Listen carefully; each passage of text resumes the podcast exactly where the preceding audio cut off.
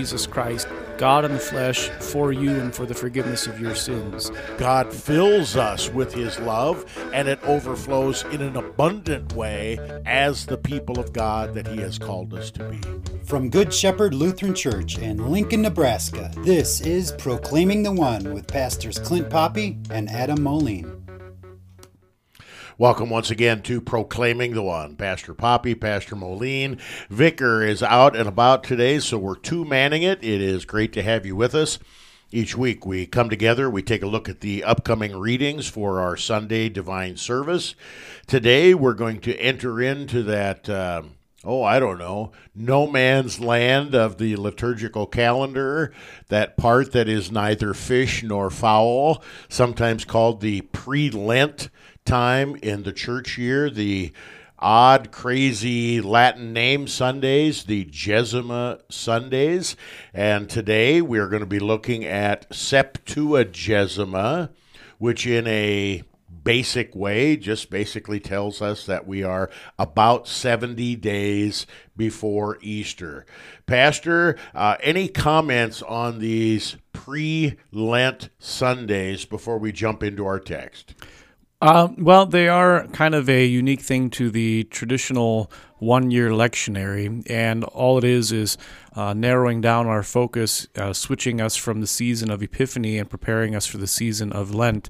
And so, in that way, it's very good uh, for us to even consider uh, our own sin and the coming of our Lord and Savior to die on the cross for us. And so, I think that's a positive thing. Yes, and they tie really well into Lutheran theology uh, because the emphasis can be not not too much of a stretch, but they can be narrowed down into uh, grace alone, word alone, faith alone, and so uh, just kind of keep that general thought in the back of your mind. It's not it's not a uh, real hard and fast way to look at these Sundays, but it is one way to look at them.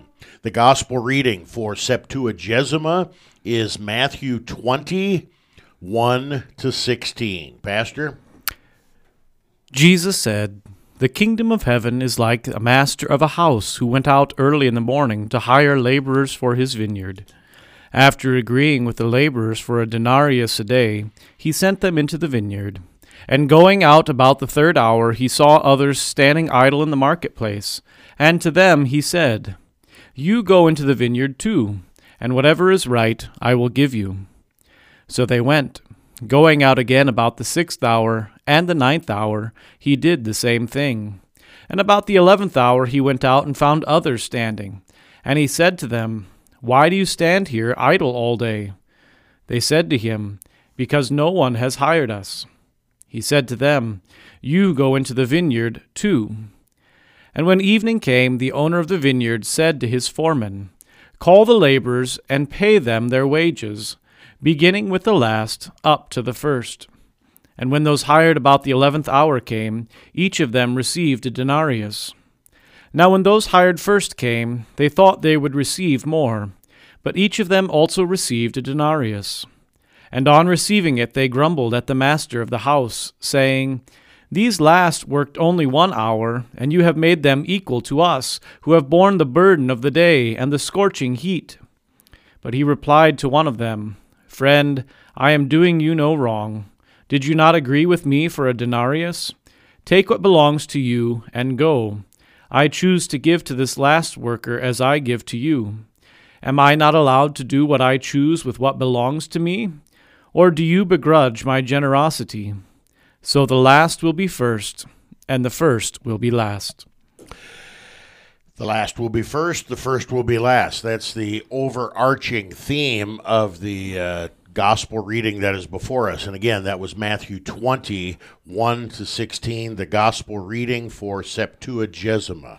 Uh, Septua, Gesima, I think, is probably the proper way to pronounce that. So it depends if you use uh, vulgar Latin that was actually Latin in the old days, or if you use ecclesiastical Latin, or something in between. So yeah, well, I'm pretty vulgar, so uh, we'll. Uh, anyway, you get the you get the drift, you get the point. Okay, now most people when they hear this text, this reading from Matthew 20 the first thought that comes to their mind is it's just not fair. It's just not fair. That the people who have worked longer should be getting paid the same as the people who worked a shorter period of time. If uh, if you were in your workplace today and somebody only punched the time clock for an hour or two, and somebody had been there eight or 10 or 12 hours and they all got the same pay, we would cry out. That's, uh, that's not right. That's not fair. Pastor, why is that the wrong way to look at this text? And why help us with that it's not fair notion? Well, uh, saying that uh, it's not fair sort of thing is a bad confession about ourselves, and ultimately, I would say, a self justifying uh, word. Uh, the truth is, is that none of us are worthy, and we don't deserve anything, and so anything we get is entirely a gift. And I think that's what's behind this, uh, if we really consider it that way. Saying uh, it's not fair, I deserve more, is putting yourself above where you actually are. It's uh, pushing yourself forward and telling God, you know, if we understand the parable correctly, that uh, you deserve something more than He's giving you, and that, of course, is denying that you're a sinful person who sinned in thought, word, and deed by your fault, your own fault, your own most grievous fault. Uh, and so I think that's a bad confession. Okay, so what then is Jesus driving at in this particular text? He tells this story, uh, this parable, and this is a kingdom of heaven parable. Not all of the parables are kingdom of heaven parables, but uh, this one specifically is because Jesus says the kingdom of heaven is like. When Jesus is uh, telling these kingdom of heaven parables, Pastor, uh, how are we to understand them in a general, overarching sense?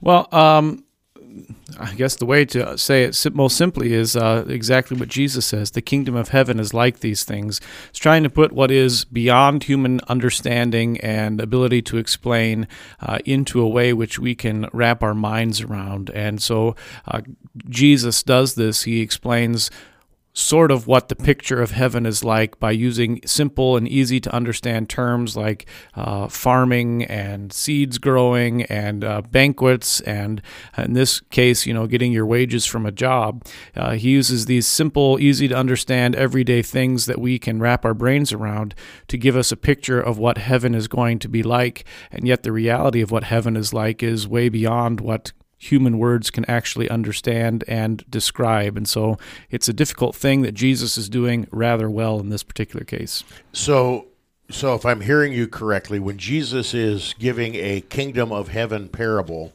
he's teaching in this parable not everything about the kingdom of heaven, but one specific point or one specific aspect of what the kingdom of heaven is like. Is that is that a right way to look at these things? Well, yeah, each one of the parables is teaching us a slightly different thing about what the kingdom of heaven is like so that we can sort of get a, a larger picture of what it's like. Uh, and like I said before, it's doing this using easy to understand human pictures or similes or uh, things like that so that we can wrap our mind around it. Okay, Mo- most people understand what work is. Most under most people understand uh, working uh, an honest day for an honest day's wage. So that's the that's the common part here, and the aha moment. Like Pastor Morundi always used to say, the aha moment is with this whole business of it's not fair. And so what what we need to do as we're working through these 16 verses, the first 16 verses of Matthew chapter 20, is to discern what is that specific aspect or the specific point of the kingdom of heaven that Jesus is teaching here. So we have a very common uh, situation. I uh, I like to think of some of those places uh, here in Lincoln and throughout our country where people who don't have a job and they go to a specific spot and they get hired like a day laborer and there are several of them here in town where if you need somebody to help you with yard work or scoop the snow or whatever there's a group of people mostly men group of people standing around and they're waiting for somebody to come hire them and it is a process that goes on throughout the day um, is is that helpful to have that picture in our mind, Pastor, or is is that leading us down a, a wrong rabbit hole? No, I think that is a good picture. And so, for example, um, like in California, when it's time to pick the grapes to make wine, you have to do it very quickly. Uh, you get together a group of people and that are willing to do the work, and you hire them, and they come and they do it, and you pay them each day. And then I think it's worth pointing out as well that in uh, both Leviticus and Deuteronomy, uh, the law of God says that you must pay a person their wages each and every day before they go home. That it's actually against God's word. Um, this is Old Testament. Uh, to withhold the wages and to pay them every other Friday or twice a month or however people are paid today. And so uh, there's both these things that are happening in that way. Now, when we start out with this parable, it's talking about hiring laborers for the vineyard. Uh, there, there's a lot of vineyard imagery in Scripture and uh, especially I'm I'm thinking in the uh, the book of Isaiah, where God goes to His vineyard expecting a harvest, and there isn't anything there. Uh, we have many many vineyard examples in Scripture. Is the fact that this parable is about workers in the vineyard is that incidental to the text? Or is that important for us to have some sort of vineyard understanding coming into this Word of God. No, I think what Jesus does here is he uses a picture that uh, he's taught to the people in the Old Testament as well, uh, that already is well understood, and he takes and applies it then to uh, specifically the Christian faith. And so it's not, as you said, there's Isaiah, there's Naboth's vineyard, there's all sorts of vineyard discussion in the Old Testament. We could even go all the way back to the idea of the Garden of Eden itself um, being a, a vineyard in a way. And the vineyard here is standing in for the places where God's faithful people are dwelling or living or moving or having their being. And so this is a commonly understood picture for these people hearing this the first time. So is the kingdom of heaven and this vineyard that we're talking about here is this a picture of the church, the church on earth, the church in heaven? How am I to how am I understand that? I think you could say it's a picture of the church. Uh, specifically, we're learning about the kingdom of heaven. And as we know, the kingdom of heaven uh, exists, yes, in the world to come, but it also exists here now. And those who believe, we already are citizens of that kingdom uh, in faith and in baptism. Uh, and yet we don't fully realize it yet. It's if we're still traveling there to enter in officially. Uh, and so uh, both of those things are probably true so long as we understand it correctly. So as we're as we're uh, winding down this first session, Pastor, when when we're talking about being hired to work in the vineyard, is this uh, is this synonymous with the call to faith or conversion, or again, are we uh, looking down the wrong path there? Um yeah, I think maybe that'd be a simple way of thinking about it. Um, I'm not sure that the parables are always detailed enough that we can do a one-to-one correspondence with each thing that's happening. I think the uh, the pictures that parables paint are oftentimes much more broad than that, uh, and so I'd be a little careful in saying that, specifically in the sense that later on we have people within the kingdom complaining, uh, which which maybe would make that difficult to do a one to one correspondence with. Okay. Well, when we come back from our break, we're going to continue our look at Matthew 20, 1 to 16, the parable of the laborers in the vineyard, gospel reading for Septuagesima Sunday. We'll be right back.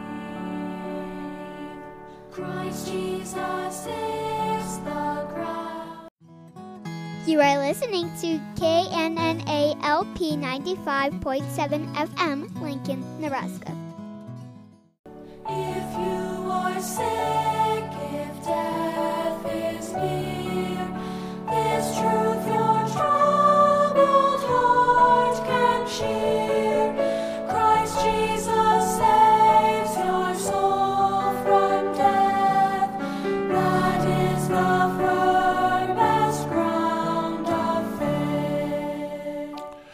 Welcome back to Proclaiming the One. Pastor Poppy, Pastor Moline. We're taking a look at the readings for Septuagesima Sunday, the first of our three pre Lent Sundays before Ash Wednesday. This is a unique feature in the one year series. Proclaiming the One, we proclaim the one and only Savior from sin, our Lord and Savior Jesus Christ. And we also do that as we work our way through the one year series of readings. We're looking at the gospel reading for Septuagesima, Matthew 20, 1 to 16. Jesus is tell telling a kingdom parable. The kingdom of heaven is like. And it is like a master of a house who went out early in the morning to hire laborers for his vineyard. We have this picture now, Pastor, where the master of the house, he the, the harvest is ready. He's got to get these laborers out. And so he goes out early in the morning and he hires a crew. And then he goes out a little bit later in the morning and he hires a crew. And then he goes out a little bit later in the morning and he hires a crew. And then he goes out early in the afternoon and he hires a crew. And it's almost dark. It's almost time for uh, the laborers to stop and he hires one more crew.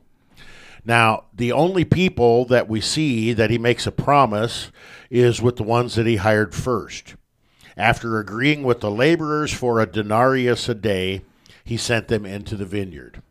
Well, as you mentioned in our first segment, it is uh, it is it is the ceremonial law or the Jewish uh, people law that uh, you have to pay everybody every day, and so now it's time to settle up. And the master of the house says, "Call the laborers," and we're at um, verse eight in Matthew twenty. Call the laborers and pay them their wages, again, according to the law, beginning with the last up to the first. And when those hired about the eleventh hour came, each of them received a denarius, a full day's wage. And that's what begins the problem or the grumbling. Now, when those hired first came, they thought they would receive more. Matthew 20, verse 10. But each of them also received a, dar- a denarius. Is this is this fair? Is this right?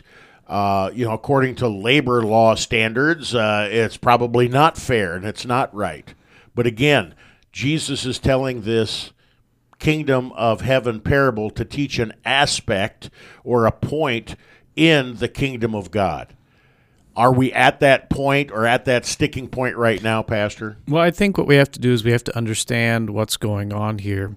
These people who are but mere workers are trying to impose their idea of what is right and wrong upon the man who sets the rules for working in the vineyard. And so we can almost go back and look at the same sort of thing happening in the Garden of Eden in Genesis chapter 3. God has very clearly said, You may eat of any tree in the garden, but not this one. Uh, and what do Adam and Eve do? Well, they listen to a different word and they decide that their opinion on the matter is better than God's, and they impose their will upon God and eat from that which they have been commanded not to. Uh, and so, this same parallel is happening here with these folks. Um, they've been told this is what they'll make and now that they're getting to the point where they're getting paid they say well this isn't what i wanted. This isn't fair and they're trying to impose their will upon the lord of the vineyard and that in every case uh, is sin. And so you know labor laws they didn't exist back then. Uh, this is all um, trying to put a modern context onto that. We can't do that. We have to let what happens here in the original speak for itself. And and so when we see that, we see the parallels between God and His kingdom uh, and these other events. So when uh, the the owner of the vineyard meets his obligation, he pays the people that he hired at the beginning of the day a full day's wage. The owner of the vineyard keeps his word. And he keeps his obligation, he keeps his word, and some of the people are not happy. Some of the people want to change the rules in the middle of the game. And I think it's telling when uh, in verse 15, where the owner says, Am I not allowed to do what I choose with what belongs to me? Or do you begrudge my generosity? I think here the, the uh, owner is saying, um, It's not that I have given you less than I have promised. I'm giving the ones who worked less time, I'm giving them more. I'm being uh, abundantly generous with them. How does that factor into what we're talking about, Pastor? Well, I think that's exactly the point, and that's what we have to understand is that God gives His gifts to everybody, uh, not according to human understanding or opinions or views. We can't impose our views upon Him, and so He does this specifically with the gift of forgiveness, life, and salvation offered uh, through His Son Jesus Christ, which brings to us uh, eternal life in His kingdom, and and so. Uh, we as human beings like to compare time, right? So I've served as an elder in this church for 10 years. And so you're going to marry my daughter and her live in boyfriend, whether you like it or not. Um, even though that same elder might have, you know, a few weeks before been okay with denying someone else the same uh, right. Um, or, you know, I've been a member at this church my whole life, and my father was a member here before me, and my grandfather helped form this church. And so we're going to do things my way, as if those things are the qualifications for having more of a say in what happens in a congregation than another. And that's not the way God works. God gives his gifts equally across the board, and and that's just the way he is. That's his generosity and his love and his care. Doesn't matter if you're saved 10 seconds before you die or if you're saved at birth. God gives the same gift, eternal life, forgiveness of sins and salvation. I've heard this text preached in a mission context, Pastor, where the people who are hired late in the day are recent converts. And the people who are hired in the middle of the day are maybe people who married into the faith. And the people who were hired at the beginning of the day were baptized Christians. And the people who have been around a long time tend to grumble that maybe we do too many things in the church to accommodate new converts or visitors or whatever. Is that a helpful way to look at this text, or is that missing uh, something that Jesus is pointing out? Well, I think that practically is a reality that oftentimes happens. The church is not for. I'm going to sound like a jerk here, right? The church is not specifically for creating new Christians. I mean, it does that, but it is also for the Christians that already exist. And we have to remember that. And I think that's kind of where Christ's point is here. It doesn't matter if you're the new Christian or the old Christian or anything like that. What matters is if you are a Christian or not, if you've been in the vineyard working or not. And so that's the important point that God wants you to get across. And so you could maybe uh, make all those points you're saying, but I think then you're also missing what the main point is. And and we as pastors have to remember that as well.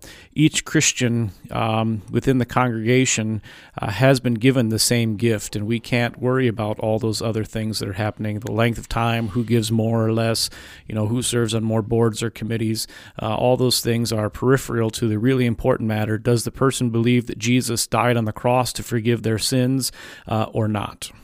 What is the danger with laborers in the vineyard who are grumbling about the the way the the rules or the way the structure has been set up by the owner of the vineyard? What's the danger there? Well, um, so let's just take this example that Christ has given us, right? They've complained and complained and complained. They might not be back in the vineyard the next week. And we see this where people uh, do this by they, they punish the congregation by going to visit a different place or by stopping giving their offering to support the congregation things like that and um, they, they think that by doing that that they're going to manipulate the church or god uh, to get their way and what they're doing then is sin, and sin kills faith. Sin hurts faith, and it comes between people and God. And there's the real problem that we worry about as pastors. Um, you know, if a person withholds their offerings, we as pastors are concerned, um, not because of the offering part. I mean, obviously that hurts the congregation, but we're concerned because that's a spiritual issue that tells us that there's a problem in the faith that we need to address and deal with. And, uh, you know, God willing, we're able to do that, and the person will actually talk to us about it so we can get to the heart of the matter. That is, uh, I think that's an outstanding point, Pastor. And when we realize that God's Word clearly teaches that people can fall from faith, And uh, each one of these Gesima Sundays has a has an aspect of the Sunday where it's talking about the danger of falling from faith. The grumbling can lead to a hardened heart. This hardened heart can lead to a despising of the means of grace. This can lead to actually falling from faith. You're no longer a laborer in the kingdom, you're on the outside looking in. And that is the absolute tragedy here. And so Jesus is teaching at the end uh, about his generosity and his love and his uh, truthfulness in keeping his obligations. And at the end, And- we- and- oh, so- go ahead, sorry. go ahead, add to that. I mean, we, we're this parable is dealing with it with terms of money, but it's usually something way sillier than that, right? Uh, I Almost mean, like, always. somebody moved the flag to a different part of the uh, sanctuary, or um, you know, the communion ware is set up slightly differently, or um, you know, flowers are on the left side instead of the right side. You know, silly Mm-hmm. or, things. Or um, you know, our, your kid can't join Sunday school till they're potty trained. Or I mean, it's usually something silly. You know, even what's what's the pastor doing? Why isn't he doing what I want him to right this very moment uh, when I called him on the phone or whatever? Uh, all these sorts of things that are just silly things, and yet people let those things get in their craw and take them away from Jesus. at the very end, the owner of the vineyard says, and and this is Jesus who is talking. So, the last will be first, and the first last. Uh, Pastor, how are we to understand that text in light of this particular parable? Well, um, Christ is teaching us not to put ourselves first, but rather to consider uh, the others there. And when we do that, uh, we're actually we we are first because we're receiving the most important thing, which is God's forgiveness, grace, and mercy, the thing that Jesus is generous with. When we start to put ourselves first, uh, then we're not concerned about that anymore, and then we find out we're actually in last because we haven't received faith or God's word uh, and the blessings that come with that. And so it's the great. Um, I just lost the word. The great flipping, the great Reversal. reversal. There's the word uh, that takes place here. And Jesus not only teaches that, Jesus embodies it. As he takes on flesh and blood, he uh, lowers himself as he takes on humanity and our sin and goes to the cross.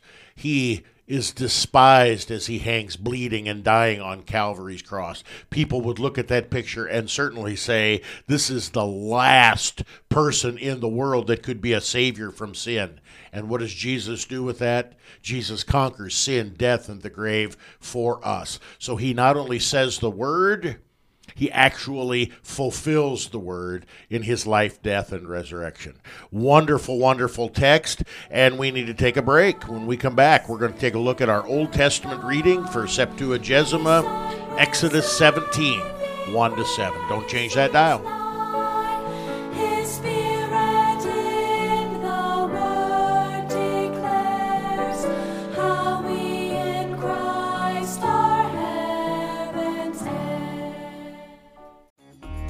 You are listening to KNNA LP 95.7 FM, Lincoln, Nebraska.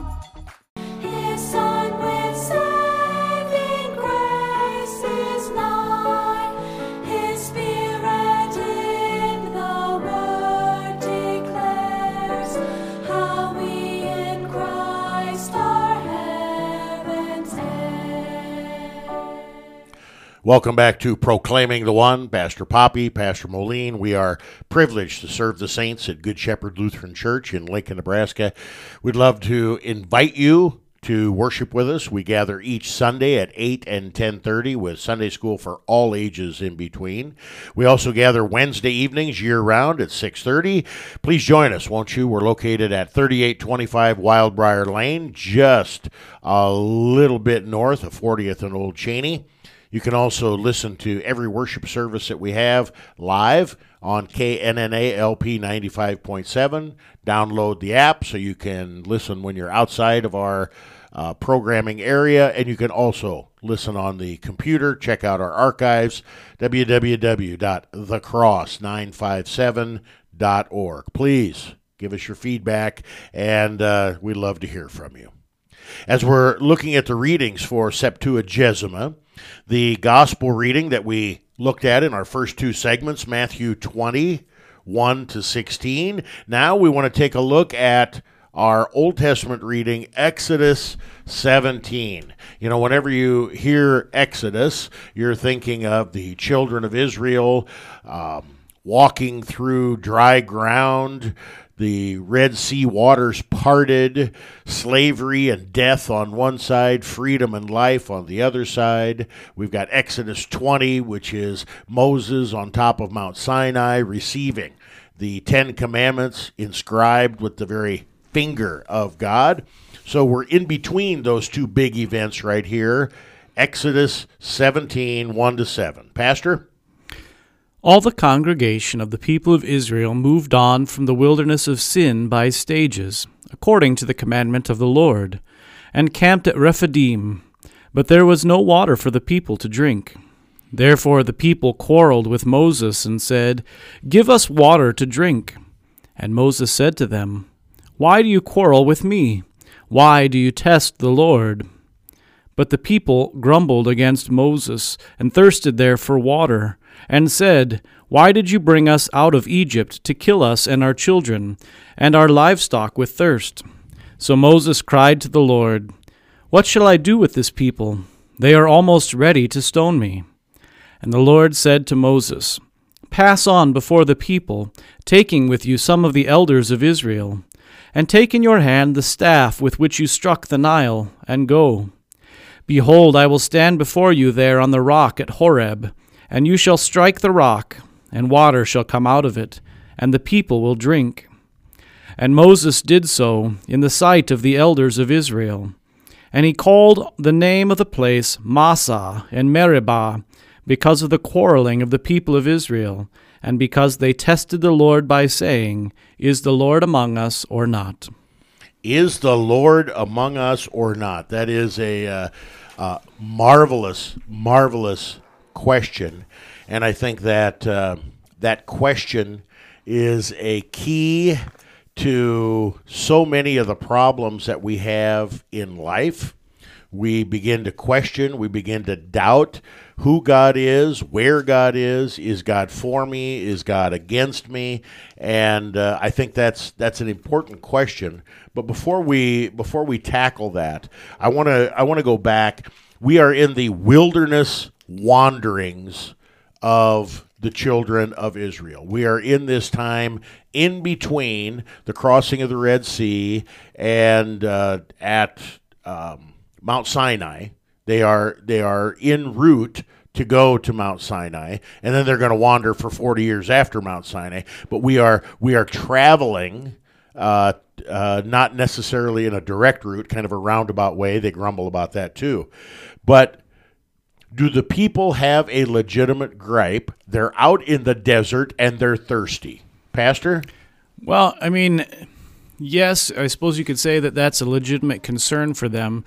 What the issue is, again, just like in the uh, gospel lesson, is that they're seeking to impose their will upon God. And in this case, they're doing so also, again, by grumbling, uh, just as Christians always do. Um, uh, boy, careful how I say that, right? We, we do this all the time, right? We grumble so that we can get what we want. Um, you know, my kids do this when we're talking about what are we going to have for dinner. Well, this isn't my favorite. I don't like this. Why don't we have macaroni and cheese again? That's what the people are here doing instead of trusting God to provide for them and to care for them as He has promised. I mean, God turned the Nile River into blood, made there be darkness and frogs and gnats and uh, uh, sores, and killed the firstborn, led them through the Red Sea with walls of water on each side. You think He did all that so that He'd let you of thirst in the desert? Of course not. Trust God, He'll provide. Uh, and uh, they're not doing that, and they're trying to manipulate God to get what they want.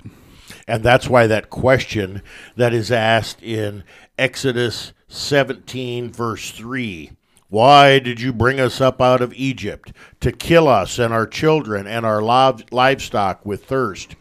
This, uh, this is certainly a statement, a question that uh, displays a tremendous lack of faith and lack of tr- lack of trust in the one true God who had miraculously delivered them. Well, and looking at that particular question, where is their faith, or who is their faith in, maybe is the way to ask it correctly. Who are they grumbling to? Right? Well, in verse To- 2, it says they quarreled with Moses. Yeah. And so they're complaining. I suppose we could look at it this way they're complaining about their pastor. Right. As if it's his problem that what's happening is happening. And even uh, verse 3 there, right?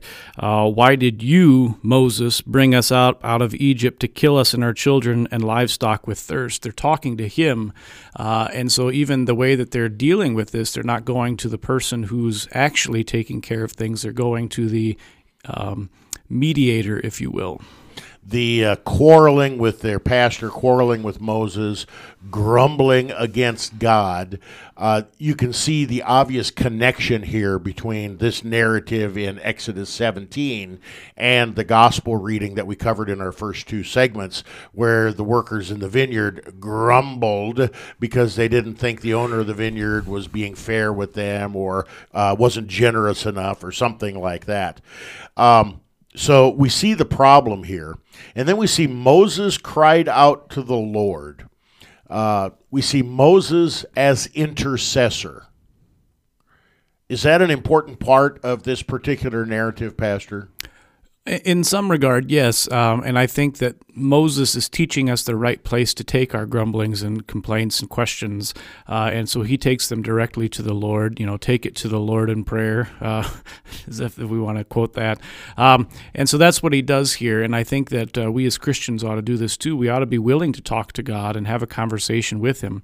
Now, Moses is, uh, in the sense that he's talking directly to God, he's standing in the shoes of what will come later in Jesus as uh, Christ is the one who intercedes for us, uh, who says, Father, forgive them, they know not what they do, uh, and who even um, asks for us to be in the faith and forgiven completely and totally as we kill him. Uh, Christ does this for us later on, and in both these cases, they're doing the immediate intercession, and then they're also teaching us how we ought to pray also. And uh, Jesus not only uh, was our intercessor, he continues to be our intercessor, and that's a really, really awesome thing for us to grasp as well. We uh, we have the Lord who hears the cries of Moses on behalf of himself and behalf of the people, and uh, the Lord says to Moses, verse five of Exodus seventeen. Pass on before the people, taking with you some of the elders of Israel, and take in your hand the staff with which you struck the Nile, and go. Um, what is the significance of God attaching the promise to this staff, the same staff that he has used before? Well, um, I think God is teaching us that He works through means. He doesn't just um, cause lightning to come from heaven or whatever, but He takes something that's rather ordinary, even uh, a walking staff in this case, and He attaches His word and promise there, and amazing things happen. And I think uh, He's doing this to teach us that so that we might understand baptism, the Lord's Supper, even more clearly, especially in this particular case with the water coming out of the rock. Um, I think that's a very important part of what's going on we got to remember here God's not just operating on the fly, right? This is happening, and so I'm responding. God knows all things and understands all things, and He knows this is going to happen ahead of time. And so He's using what the people are going to complain about to continue to teach us about what is to come in the future in Christ, in baptism, in the Lord's Supper, in the preaching of the Word, and in the existence of the church. Uh, and so that's exactly what He's doing here as well, teaching us to look for God's Word connected to average, ordinary things. It's not that the staff has some magical power. It's God's word attached to the staff. It's not Moses doing the doing. It's not the staff doing the doing, but it is the power of God in the word attached to that physical, tangible thing. Is that right, Pastor? That is, and I think we see that clearly then later on when Moses gets a little big for his britches and tries to do the same thing without the word of God there. And that's the reason then that Moses is not able to enter the promised land. Oftentimes, pastors do this also. Uh, if they think it's about them or that they are something special, you know, look at all the people I've brought into the church. Uh, God will humble them and teach them that He's actually the Lord of the church. Uh, and sometimes He does so in rather severe fashion as well. We're going to talk specifically and uh, wi- with what the symbolism and references with regard to this rock in our next segment. And so I'm going to hold off from that. But God gives this strange, wacky, uh, absurd command take this staff and strike the rock, and out of the rock will come water. Again, let's emphasize this, Pastor. Did did Moses know some secret spot and to touch the rock exactly and then this water would come out? How in the world did water come out of the rock? Well, um, and I know you're going to go here, right? But the the rock uh, has God's promise attached to it. The staff has God's promise attached to it, and so it's God that's doing the work. It's not Moses. It's not the staff. It's not the the the rock is some uh, small cover over a natural spring that was already there for thousands of years, and Moses got really lucky. Uh, God's the one doing the work here, and we always have to understand that when we're reading Scripture. And uh, as we'll see from the book of Hebrews, I believe that this rock is Christ Himself, and it then draws our attention to when Christ is stabbed with a spear and water and blood flowed out of His side. Uh, bringing forth the church. I love the pictures where you have the angels with the baptismal font and the chalice collecting what's flowing out of the side of Christ. Uh, that's a great picture that I think we're already being taught to look for here in this particular place in Exodus. Very well. Now, last thing I want to talk about Moses gives special names here Massah and Meribah because the people were grumbling and complaining. This is to remind the people that grumbling and complaining to God is futile. God loves you, God cares for you, He will guide you and protect you. I want to think about um, when Abraham and Sarah laughed at the promises of God, and then they named their son Laughter, Isaac to remind them how foolish it is to laugh at the promises of God. Do we have some of that wordplay going on here, Pastor, with those names? Yeah, I think we definitely do. Um, and God does this not to mock us or to uh, tease us or anything like that, but rather to teach us to continue to trust His word and promise uh, so that we, hopefully, God willing, by His mercy, don't make those mistakes again in the future. That rhetorical question, is the Lord among us or not, is answered with a resounding absolutely. We need to take a short break. When we come back, we'll look at our epistle reading 1 Corinthians 9 24 through 10 5. Don't change that dial. We'll be right back. Christ Jesus is the ground of faith. You are listening to KNNA LP 95.7 FM, Lincoln, Nebraska.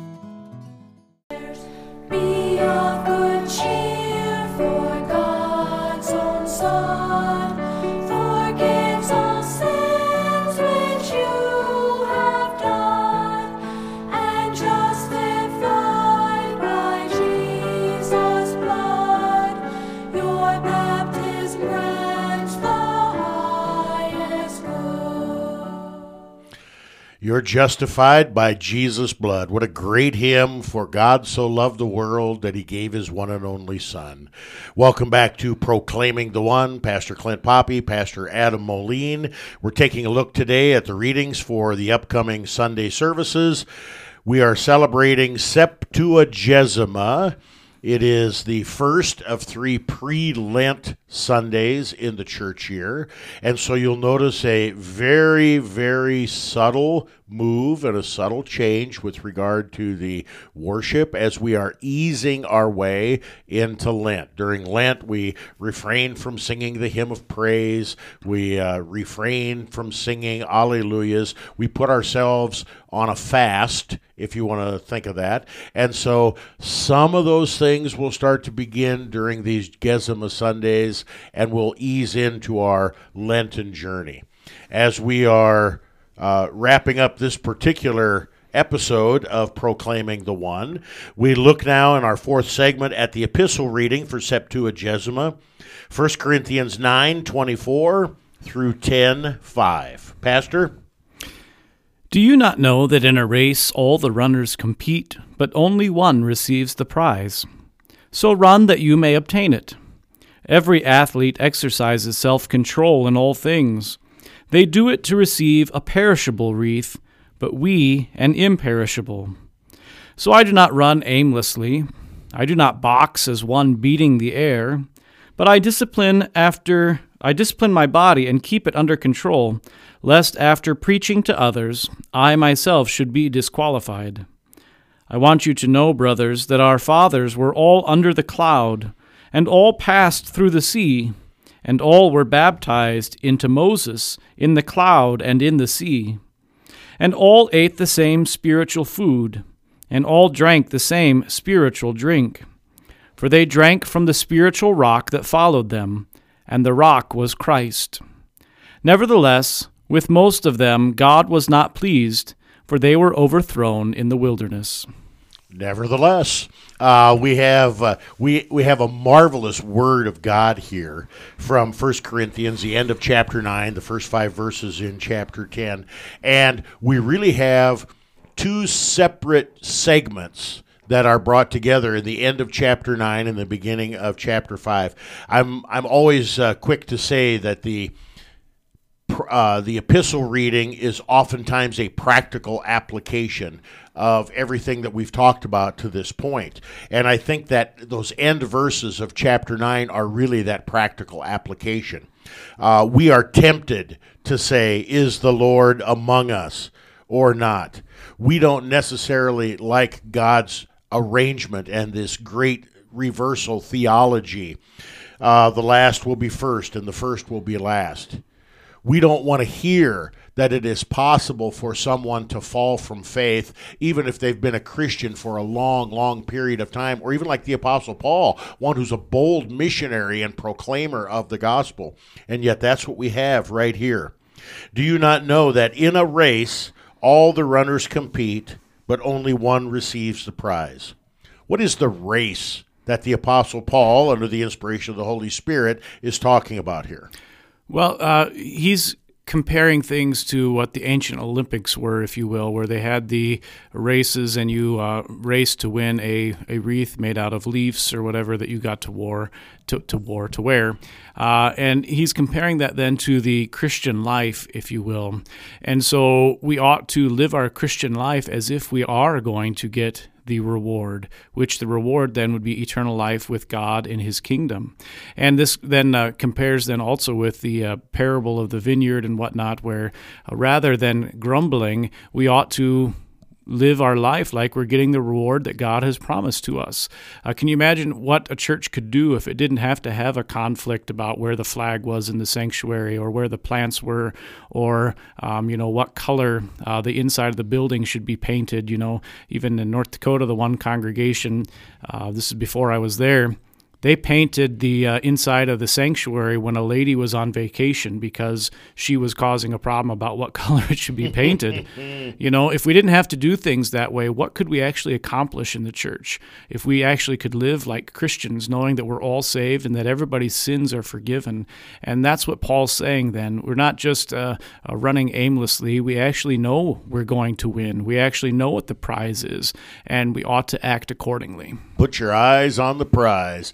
Uh, I can't help but think of the scene in the uh, the great movie Ben Hur, after uh, Charlton Heston Ben Hur wins the big uh, chariot race at the end, and he stands up in front of the people, and Pontius Pilate puts a wreath on his head, and Pontius Pilate looks at Charlton Heston and says, "Today, you are the people's one true God." Not tomorrow, not yesterday, today. Today. And that is the way the perishable wreath of the, the trophies that we go and glom for. And it is not the imperishable wreath of everlasting life that the Apostle Paul is talking about here. And we are to exercise self control into our, in our lives, we are to discipline our bodies. Uh, I discipline my body and keep it under control. Pastor, what is Paul talking about? Disciplining the body, the this godly gift of self-control. Well, Paul's talking about uh, as we're Christians, we discipline our body in the sense that God's word says, um, "Thou shalt not murder," and so we discipline our bodies as Christians, knowing what Christ has done for us and that our salvation belongs only in Him. By seeking then to not murder, uh, in the same way that the racer would train by running the mile every day, so they'd be ready for the mile race on uh, when the uh, meet arrives. So too, we also start to train our bodies to try and do what God's word says, so that when the time is right, we are ready to be entered into His kingdom. Sin hurts faith. We discipline ourselves by seeking to avoid sin, and when we do sin, by confessing it and receiving absolution, uh, so that that sin does not burden us or our consciences in the the day to day life. Isn't it amazing? Uh, last thought here that uh, after an athlete sometimes retires, or an actor or actress sometimes retires, they let themselves go. They get fat and out of shape and unkempt and all that kind of stuff. And uh, that can happen in the Christian life as well. We we take the gifts of God for granted, and we become lazy in our faith, and so in a sense can fall because we're disqualified because we've lost that gift of faith that God has given us. And I think, uh, not to be harsh or, or anything like that, we really struggle with that right here in the United States today. We take for granted that uh, the faith will always be here and that uh, uh, someday when our death draws near, we'll have a second chance to repent. We don't really think perhaps that Christ could return at any moment or that we might die at any moment. We don't live accordingly, and uh, our apathy shows sometimes. the uh, first or yeah the first five verses of 1 corinthians 10 um, are are amazing verses and i think we we've alluded to this a lot already you talked in our previous segment about the uh, rock pointing forward to Christ and the wounds of Christ, the blood and the water, baptism and the Lord's Supper. Paul is really talking about that here in these words from 1 Corinthians 10. Uh, all were baptized into Moses in the cloud and in the sea. Pastor, what's the significance of being baptized into Moses? I thought we would want to be baptized into God. Well, um, we do want to be baptized into God, and yet the the reality is, I think Paul is really saying that. Um, they had the same thing happen to them that we did uh, in our baptism as well. And uh, when we we have this verb here, or, sorry, uh, preposition eis in the Greek, and all into Moses were baptized. And it's a difficult thing for us to translate into English, but the understanding I think that Paul is trying to get across here is that God is working in the same way. These people were baptized when they were with Moses and they went into the sea. Uh, these people ate the same spiritual food that we ate, the body and blood of Christ, when they ate the manna and drank from the rock. And God, therefore, is working the same way to create faith that he always has. He doesn't invent new things. And I think this is really important for us. The main thing behind all these things is what? It's not just plain water, but it is the Word of God in and with the water that does these things. It's not just plain bread and wine, but when God's Word is attached to it, it is Christ's body and blood. And so the Word is the thing that always has created faith and trusting that Word.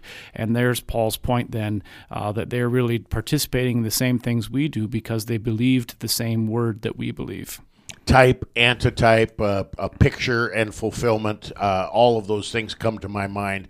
The uh, the statement that I want to uh, spend the rest of our time with, Pastor. Uh, they drank from the spiritual rock that followed them, and the rock was Christ. I think I accidentally said that was from Hebrews earlier in our Yeah, show, that's- so that's Yeah, it's all right. That's my I- mistake. We we knew what you meant because this verse was coming. The rock was Christ. So are we to understand, Pastor, that the rock was literally Christ, and that the rock or Christ moved with them in the desert in their wanderings, so that they uh, they would not die of thirst? How are we to understand that phrase? The rock was Christ. Well, um, I think the way we understand it is we take it uh, at face value for what it says here. And I would submit to you even more than just that. I'd submit that the pillar of cloud and fire that led them was Christ. I'd submit that the burning bush was Christ. I'd submit that all these places where God is interacting with his people, uh, that Christ is here doing that in there. The angel of the Lord is Christ, uh, et cetera, et cetera. And so, um, God doesn't change his modus operandi. He's always working the same way and he's always bringing the same gifts. And uh, as a Trinitarian God, it's difficult for us to parse out all these particular things. And so, uh, yeah, I'd, I'd take it at its face value. There's no reason to not take it at its face value. There's nothing here that would give us a clue that God is talking in some sort of spiritual language or anything like that. No. Uh, the rock was Christ. Christ gave them uh, what to drink. Christ protected them in the pillar of cloud, the pillar of fire. Christ spoke to them in the burning bush. This is God's word, and we do not have to shy away from it in any way, shape, or form. And that really answers the question, doesn't it? Is the Lord among us or not? Wherever Christ's word is proclaimed in its truth and purity, wherever the gifts of God are being distributed according to the command and promises of God, you can be sure, 100% absolutely sure, that Christ is with you. Thanks be to God. Pastor, would you uh, please bring us to a close by praying the collect of the day for Septuagesima? O Lord, graciously hear the prayers of your people, that we who justly suffer the consequence of our sin may be mercifully delivered by your goodness to the glory of your name. Through Jesus Christ, your Son, our Lord, who lives and reigns with you in the Holy Spirit, one God, now and forever. Amen. Amen. Thank you for tuning in today to Proclaiming the One. Uh, when you get out of bed on Sunday morning, read your paper, drink your coffee. Please pray for your pastor, but most of all, go to church. We'll see you again next week. God's richest blessings in Christ.